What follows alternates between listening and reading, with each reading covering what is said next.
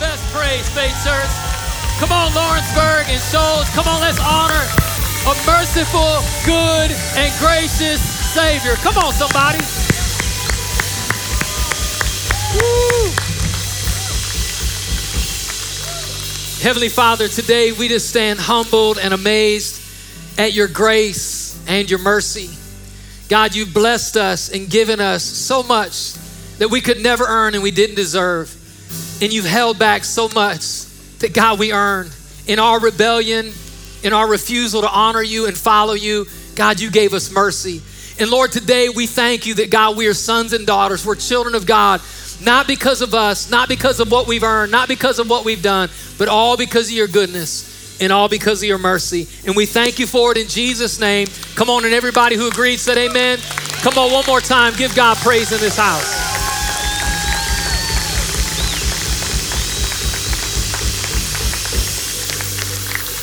Come on, give somebody a high five beside you at all of our campuses. Let somebody know, come on, you're glad to see them. Come on, don't sit down and be a grouch. Come on, show somebody some love real quick. It's so good to see you guys. Hey, welcome. My name is Steve Husky, lead pastor here at Faith Church, and just want to say what a privilege and an honor it is. We know it's already travel season, people are already moving around and doing their thing. So thanks so much. It means so much that you're here at our Florence campus. Welcome. Can we show some love and welcome all of our Faith Church family in Lawrenceburg campus, our Shoals campus? Thank you guys for being in the house. Everybody else watching online, again, if you're faith family, digitally or in person, or you're a VIP, it's your first time, we want to say welcome. We said every week, come on, we believe that Jesus, He is the hope of the world. So, whoever you are, whatever you're going through, your issue, your hurt, your heartache, or your habit, we believe that if you open up your life to Jesus, it'll be the greatest decision you've ever made. Come on, many people already know that's true? Come on, give God some praise. Well, listen, let me just jump into this by asking you a, a question. How many of you have gone to a restaurant and had kind of a bad experience with the waiter or the waitress, and it kind of get your bad experience gave you a bad attitude? Wait, wave at me. That's happened, I think, probably to all of us. You know, you go in for a meal, and you know, just sometimes the wait help just is not as helpful as you think they should be. I mean, it just happens. It, that's happened to Sean and I several months ago. We went into a restaurant to have dinner and everything just took an extraordinarily long amount of time. You know, like there's a rhythm when you go into a restaurant. You're seated, and then they take your drink order, and then they take your food order, and then they bring your side. Like in between each of those things, it just took an extraordinarily long amount of time. You know, she comes and takes the drink order, and I think she drove across town to get it. I'm not sure. And you know, I ask I ask rhetorical questions out loud when I get unhappy, like, "What are they doing? Where is she at?" So you know, I'm, I'm asking my rhetorical questions. My wife doesn't know the answer, but I'm asking anyways. And uh, you know, man, she's gone for a long time. She comes back and takes an order, and it just feels like it's like 15 minutes to get the salad. Then it's a longer time to get the main course. And so, kind of the entire meal, I'm just a little agitated because it feels like it's taken this lady forever. And finally, she comes out at the end of the meal. She brings our check. And she says, Hey, listen, I just want to apologize. I know the service wasn't great tonight, but I just wanted you to know we just got a brand new chef tonight. First time, it's his first time ever working in a kitchen. He's struggling a little bit, he's behind. And so, in between waiting on the tables, I've been back there helping him cook some of the food and prepare some of the meal. Now, how many people know that that little bit of information totally changed my perspective of that waitress? Like, she went from being a zero to a hero. Like, I thought she probably needed to get into a new line of work. And I thought, wow, this lady is a champion. Instead of just doing her job, she's going above and beyond to try to make sure everybody has a great experience. So, really, what felt like was a long time waiting is because she was stretching herself. Come on, again, that information just gave me a new perspective of this woman. Now, the reason I say that is because did you ever realize the connection between vision and viewpoint? Vision and viewpoint are not the same thing. Vision is what you see, viewpoint is how you see it. So, vision is what you're looking at, viewpoint is the perspective that you see it in. So, again, I had a vision of how this waitress was serving us, and it looked like she was slow. It looked like she was taking forever. But when I got information about what she was going through, it gave me a, grant, a brand new viewpoint. Viewpoint and vision. The, the reason I say that is because viewpoint is almost more important than vision. Because if all you have is vision and you don't have viewpoint, that's almost the same thing as being blind because what you're looking at isn't the full truth. Let me give you a couple more examples of vision and viewpoint. You might see somebody, and what you see, your vision of them is they got a bad attitude, they have bad body language, but what you don't have is the viewpoint of the bad day they've had. And until you appreciate and have the viewpoint of the bad day, you won't understand the bad attitude. Come on, somebody. The same thing is true. Come on, Lawrenceburg and Shoals. Same thing is true when we have people walking every single Sunday and everybody sits next to other people and we all have our story. Have you ever sat next to somebody and it seemed like their worship was a little bit too much and over the top?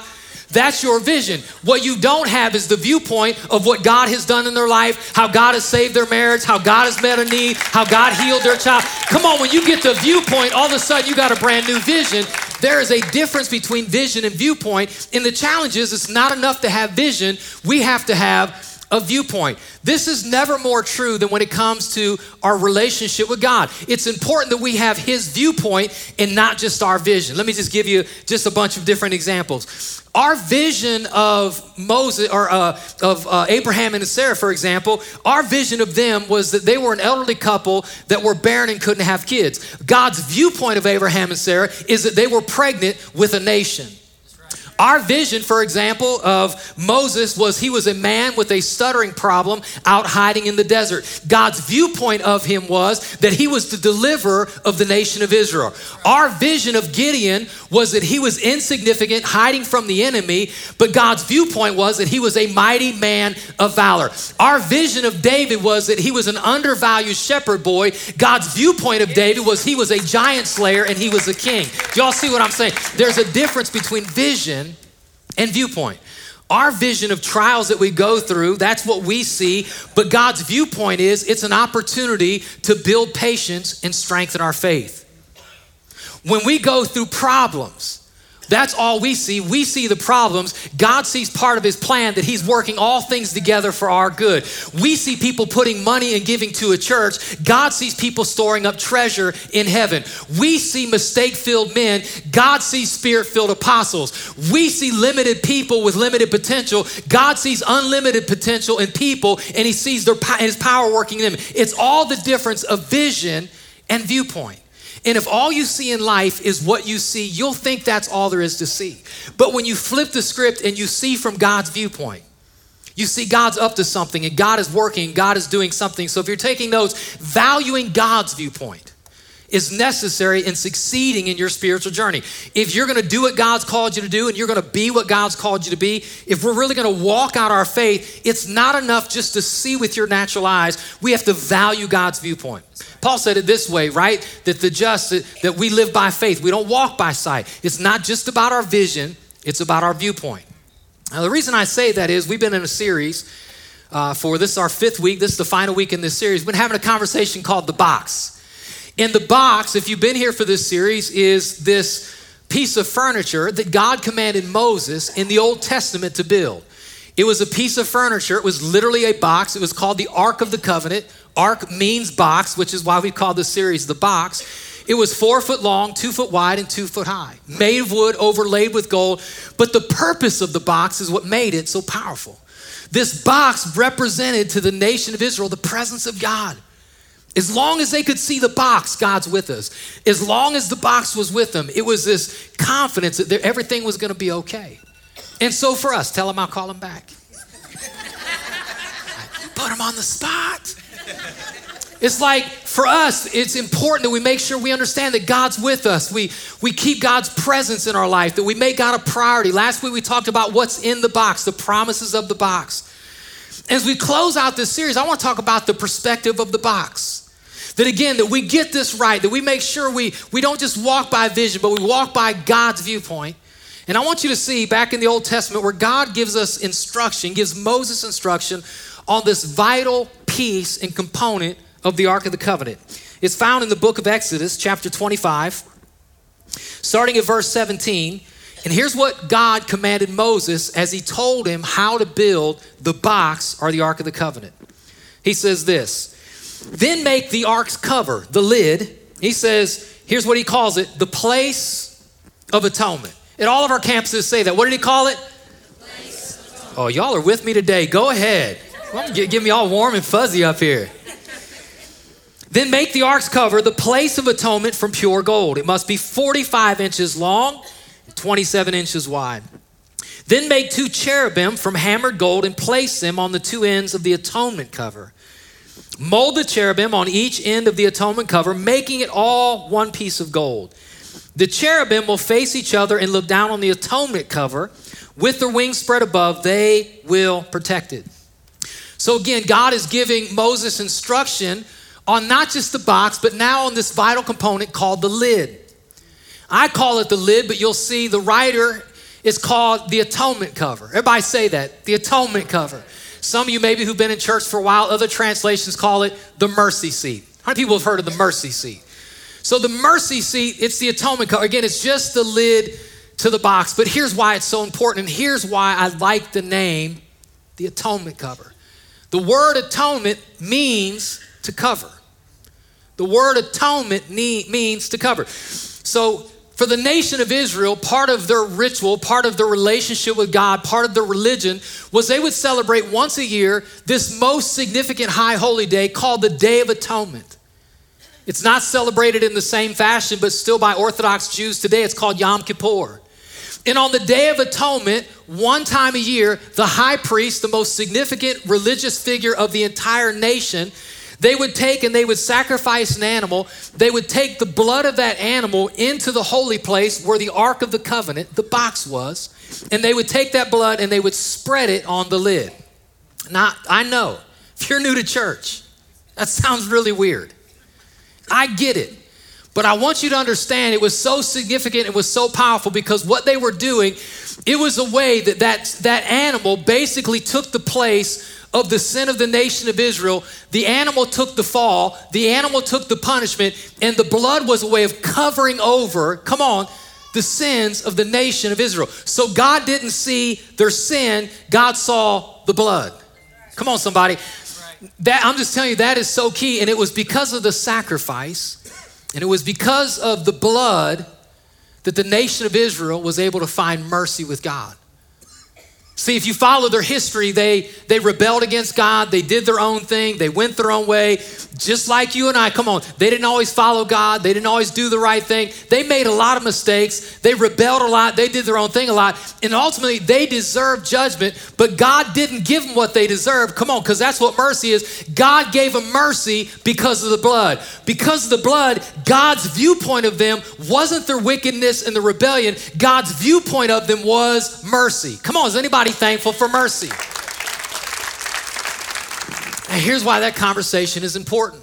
Because while that's how the nation of Israel received mercy from God, we receive mercy from God because Jesus is our mercy seat.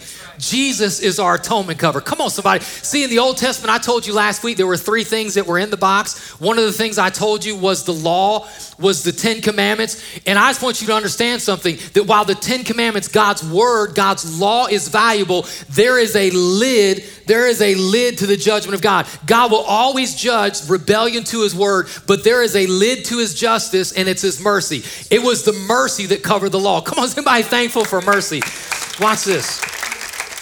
So, what I want you to see is in the New Testament, the Apostle Paul helps us to understand God's viewpoint of you. Now, I imagine in this room and at all of our campus, we all have different visions of how we see ourselves, of how other people see us, of how we want to be seen. Vision's important, but viewpoint's more important. And God's viewpoint is the most valuable. So the Apostle Paul, he says this in Romans chapter 3, I want you to read this with me. Everybody out loud. You did so good. Don't let me down now. All of our campuses. Romans chapter 3, verse 23, Paul says this For everyone has sinned, and we all fall short of God's glorious standard. If you're an everyone, raise your hand. Now, I know we live in a season and a community of confused pronouns, but everyone is an everyone. Let's try it again. If you're an everyone, raise your hand. That's all of us. Now, here's why that's so important is because the way Paul says God's viewpoint of you is, is God's viewpoint is everyone has sinned. Now, oftentimes, that's not our vision. Our vision of people, oftentimes, even our vision of ourselves is we're good people. While our vision is that we are good people, God's viewpoint is, is that we are all broken people, that we're all sinful people. Now, the word sin doesn't get a lot of traction in our culture anymore, which has forced communicators like me to use words like mistakes. Hey, we've made mistakes. Hey, we've messed up. And that's true. But what's important for us to understand as people who want to follow Jesus is that making mistakes and messing up really doesn't equate to the true significance of the word sin. See, to make a mistake means I didn't mean to do it, it was an accident. Oops. But I just want you to know that I have said things, done things, and acted things out. It wasn't a oops. It's what I, I knew what God wanted me to do. I knew the right thing to do, but I said, I'm not going to do His way. I'm going to do my way. And that's different than a mistake. A sin means we were rebellious and we just did our own thing, which means we are not good people. We are broken people. We're rebellious people. The Bible says everyone has sinned. That's you. And that's me. What does it mean to be a sinner? It means our hearts are deceitfully wicked above all else.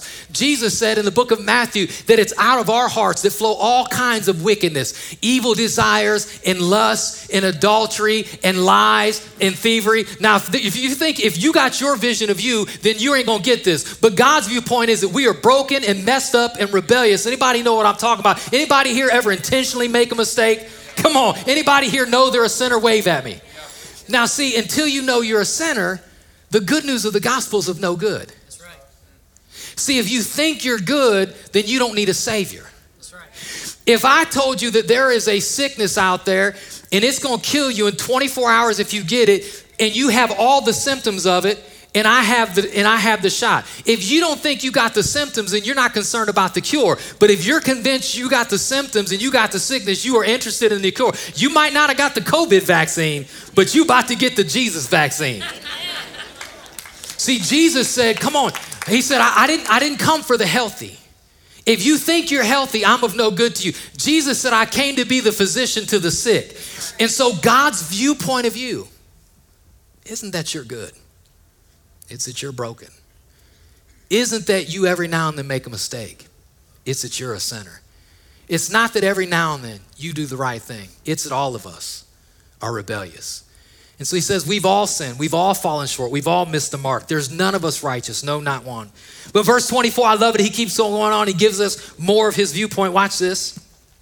Yet God, in his grace, everybody read this, freely makes us right in his sight. Ooh, I love it. He rhymes. Someone should have been beatboxing in the background.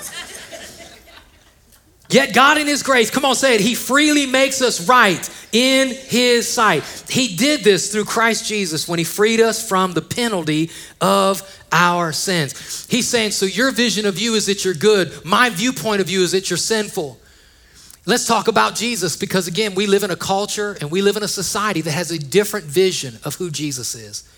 We oftentimes think that Jesus was just a religious teacher that offered another way to heaven, another way to the Father.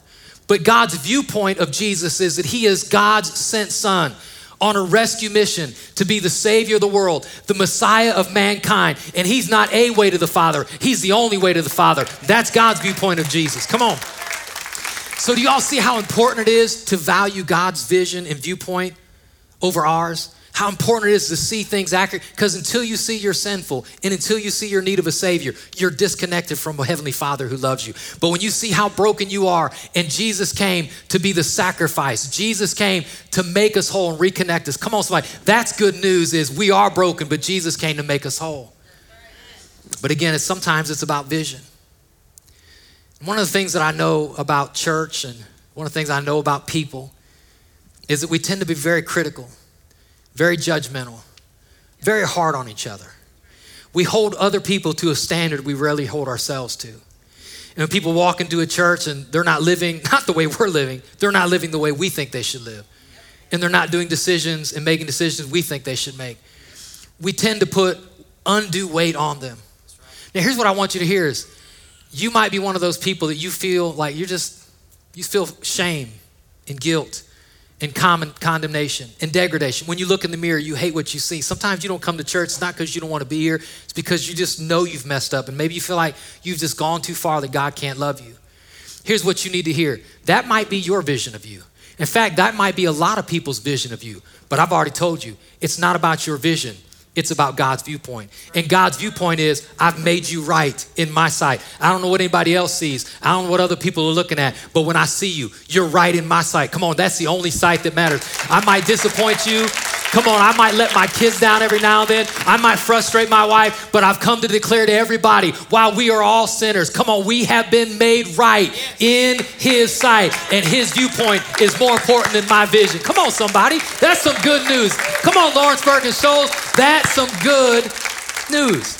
And again, it came the same way in the Old Testament that there was a, an animal that took the weight and took the penalty and took the punishment so the blood could be put on the atonement cover. Jesus is our atonement cover. It was his blood that was shed. Notice what verse 25, Paul goes on, he says this.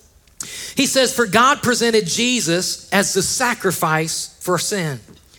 People are made right with God when they believe Jesus sacrificed his life, shedding his blood. Again, there is one of the things we celebrate in church is forgiveness. Forgiveness is really something powerful to celebrate, but forgiveness is not altogether biblical. Forgiveness is not theologically accurate.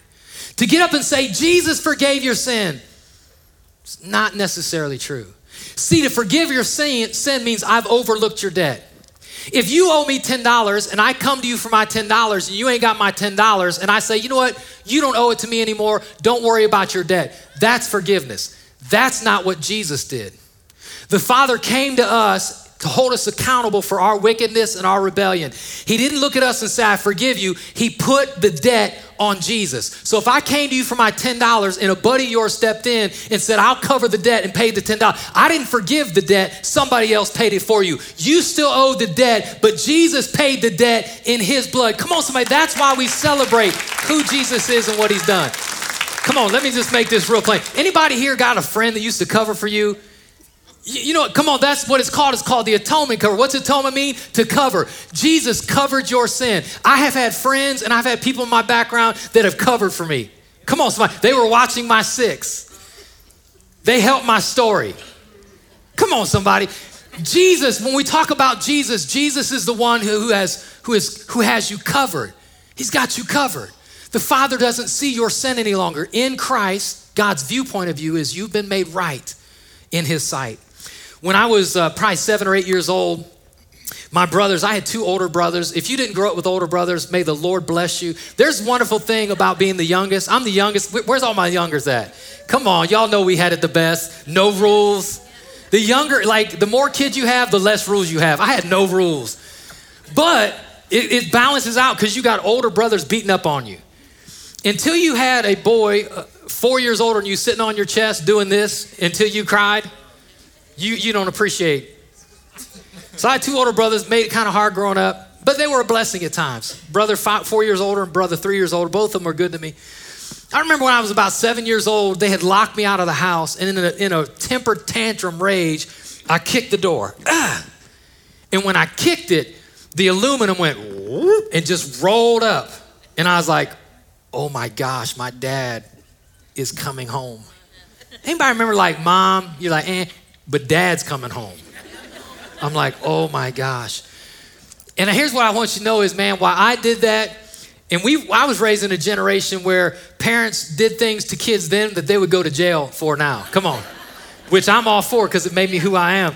And uh, you know reversible belts that's like one color on one side. My dad had a reversible belt. It was black on one side and death on the other.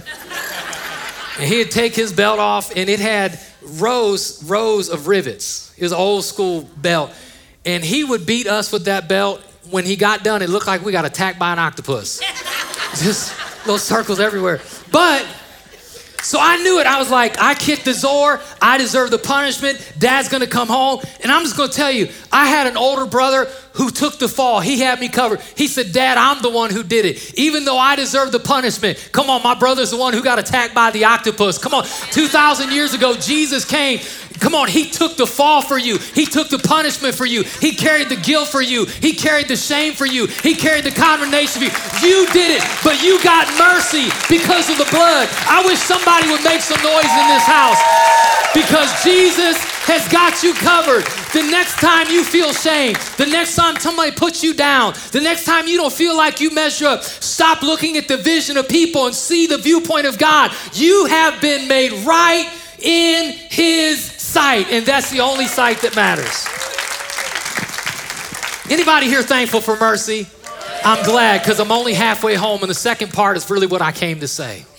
Because the same way God has given you mercy that you didn't deserve, God now expects you as recipients of mercy to be dispensers of mercy. Because you've been given mercy, God wants you to give mercy. Because you didn't get what you deserve, God now expects you to stop giving others what they deserve and start giving mercy. I want to give you a couple verses. Are you ready? In the Old Testament, I have people ask all the time, Pastor, what's God's will for my life? And when people are asking about God's will, do I date this person? Do I go to this school? Do I take this job? Do I buy this house? What they want to know is they acknowledge that God has a plan for us. And I believe that. I believe God has a very distinct purpose and plan for your life. He has your days numbered in His book. The problem is, I find a lot of Christians, a lot of young believers, is they want the minutia details of their life before they're ever faithful to even try to walk out the big pieces of the gospel. Which means until you get more concerned with just loving God and less concerned with the career path, you won't discover the career path until you really fall in love with Jesus. When you do the big things, that's when the Holy Spirit will start to talk to you about the little things. Are, you, are we tracking? And so what you want to know is, hey, what's God's plan for my life? I'm going to read it for you. It's found in the book of Micah. Lawrenceburg, I want you to hear this. God's plan for your life, Lawrenceburg. God's plan for your life, Florence. God's plan for your life, Shoals. Here it is. Micah chapter 6, verse 8. I want everybody here to read it together. What does the Lord require of you? Anybody here want to know what the Lord requires of you? This is his plan for you, right? Here it is. Three things. Number one is what? Do justly do it again. What's he want us to do? He wants us to do justly, to love mercy, and to walk humbly. The first part of this, God says, here's what I require of you. I require of you to do justly. That means he don't want us just to talk about doing justly. He wants us to actually do justice. People who've experienced justice do justice. And because we've experienced the merciful justice of God, God expects us to do justice. We live in a society and culture, and here's the sad part of the season we're living in: is people who don't even know Jesus or more concerned, uh, more concerned about justice than we are. Now, social justice is not the identical thing as biblical justice, but what I want you to hear is God's concerned about orphans, God's concerned about widows, God's concerned. Come on, somebody! God's concerned about alien, uh, illegal aliens, God's concerned about immigrants, God's concerned about the poor, all the people that sometimes society is concerned with. God said we better be concerned with because there was was a time you were an immigrant and God made you a citizen of heaven. There was a time you were an orphan and God made us a child of God. Come on, we used to be all, there was a time we were a widow and God made us the bridegroom of Christ. So because God has shown us justice, He expects from you and I to do justice. Don't just talk about it, be about it. That's the first one. Let me jump to the third one. The third one is He says, He says, I want you to walk humbly. Now, if you've been serving the Lord for a while, you'll start to think that your success in serving Jesus is based on how good you're doing, not based on what God is doing. We start to take credit for our successes. Let me give you a great example. When I got saved at 17, I didn't realize how much I cussed until I tried to stop cussing. I got three real people in the room. Every other word was the F word. It wasn't first or finger, or um, well, sometimes it was finger, which was a representation of my. Are you tracking with me? I didn't know how much, how vile my mouth was until I tried to stop. And once I tried to stop, I realized how hard it was to stop. Now, here's why that's important is because I started doing better and I, I started cussing less, but I still cuss. And now I hardly cuss at all. oh, stop. And my point is, it might be easier for me to be like, look at me. I don't cuss anymore. I don't fight anymore. I don't go out and get drunk. Look at what I've done. And what I need to recognize is it's not what I've done. I need to walk humbly and recognize it was the power of the Holy Spirit. It was the grace and the goodness of God. I'm changing not because I'm trying, it's because God is working in me. So don't take credit when you're doing good. Give credit where it's due. It's a God who saved you, past tense, and it's a God who's saving you, present tense, and it's a God who will save you forever and eternity. He did it, He's doing it, and will do it. It's all Him and not me. Walk humbly. Come on. But now, what I want you to see is He gives us three things. What are the three things the Lord requires of us? I want you to do justly and love mercy and walk humbly. I want you to see that mercy's in the middle. God wants you to love mercy. Don't just fall in love with getting mercy, fall in love with giving mercy. Mercy is in the middle. I don't think it's a mistake that there's three things and mercy is in the middle. Let me show you another one. In the New Testament, Jesus is preaching his first recorded message called the Sermon on the Mount. And in Matthew chapter 5, he records seven blessings, seven ways that you can experience God when you go through very specific seasons of life. He says, when you're persecuted for my name's sake, blessed are those who are persecuted for my name's sake, blessed are those who mourn. Blessed are the meek. Some of you have heard these are called the Beatitudes.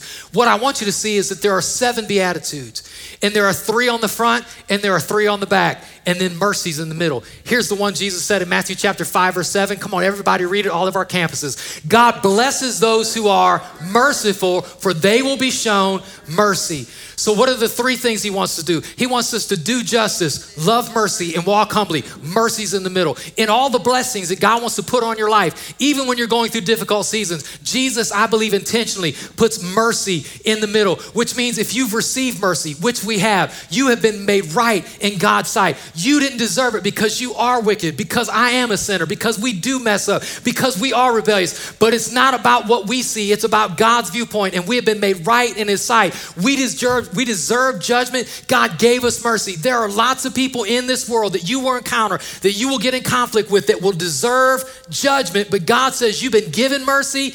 Give them not what they deserve, show them mercy. Come on, somebody. What would happen in this world if we started to show people the same mercy that God showed us? We live currently in a cancel culture that just because you have a hard conversation somehow implies that feelings have to be heard. That we live in a current society and culture that just because you disagree means you have to disconnect. And I'm just telling you, that's not how your Father in heaven sees it. Because if he disagreed with you and disconnected from you, you'd be in trouble. He disagreed with you, but he stayed connected because he gave you mercy through the blood. He stayed connected to us because he gave us mercy through the blood. And because we've been given mercy, we're called to give mercy. What's it look like? Ty, will you come help me?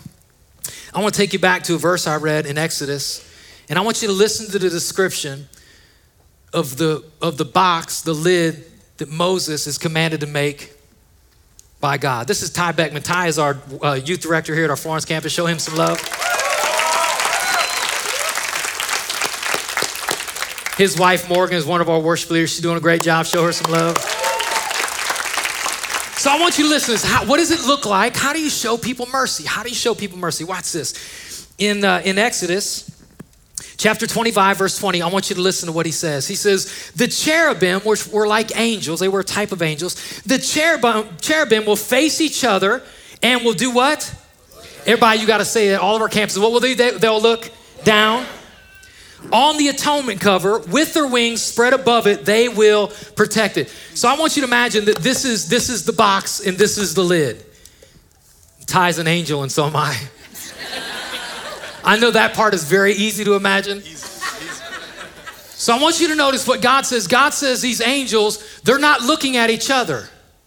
You're not always going to see eye to eye the angels, the cherubim, are not looking at each other in the eye. You will not always see eye to eye with people. There are times you will disagree. There are times you will want to disconnect. Listen, you're going to disagree with people politically. You're not always going to see their lifestyle. You're not always going to agree with their choices. In fact, not just with their choices, but sometimes people might do something to you, and because they do something to you, you want to get even. You want to make it right. You want to take them to court. You want to sue them. You want to gossip about them. You want to cut them down. And while all those things are natural, they're not not supernatural. What's supernatural is to show people mercy. He says, That's what I want you to do. So, how do you do it? So, notice if they're not looking eye to eye, what does the Bible say? Where are the cherubim looking? Where? What's down? What's down is the atonement cover, but specifically what's on the atonement cover is what? The blood. What God wants you to do is when, when God looks at us, He doesn't see us. We are covered in the blood of Jesus, which means God doesn't see our wickedness and our mistakes and our shortcomings. God sees the righteousness of His Son Jesus credited to our account. When God sees you, He looks through the blood. Now He says, when you look at each other, I want you to look down. I want you to look at each other how? through the blood. What was on the cover was the blood, which means they saw each other through the reflection of the blood. What would happen if you quit seeing people through their shortcomings, stop pe- seeing people through their mistakes, and start seeing people through the blood? But wait, he says, don't, they don't just look down, but notice also they got these wings. And the Bible says the wings are extended. Come on, put your wings out. Angels in the outfield. Come on, somebody. This is the cover. He says they got their wings out. So this is the picture. Now, here's why this is important is because you're going to have all kinds of people that are going to want to contribute to your vision of other people. And what God is saying is you just need to shut that out. You need to shut that opinion off. You need to log off of that social media site. You need to quit listening to what those, well, if I were you, if I were in your shoes, it doesn't matter because what God called me to do is not what you might do. God's called me to show mercy because I got mercy. So I'm going to shut all that stuff out and all I'm going to see is I'm going to see them through the blood. Come on, somebody. What would happen if you saw people through the blood? Thank you, Ty. My wife and I today, we celebrate 29 years of marriage. 29 years. We dated for almost five years uh, before that, so we have been together for almost 34 years. Hard to believe. We started dating when I was three. you know the secret to a marriage?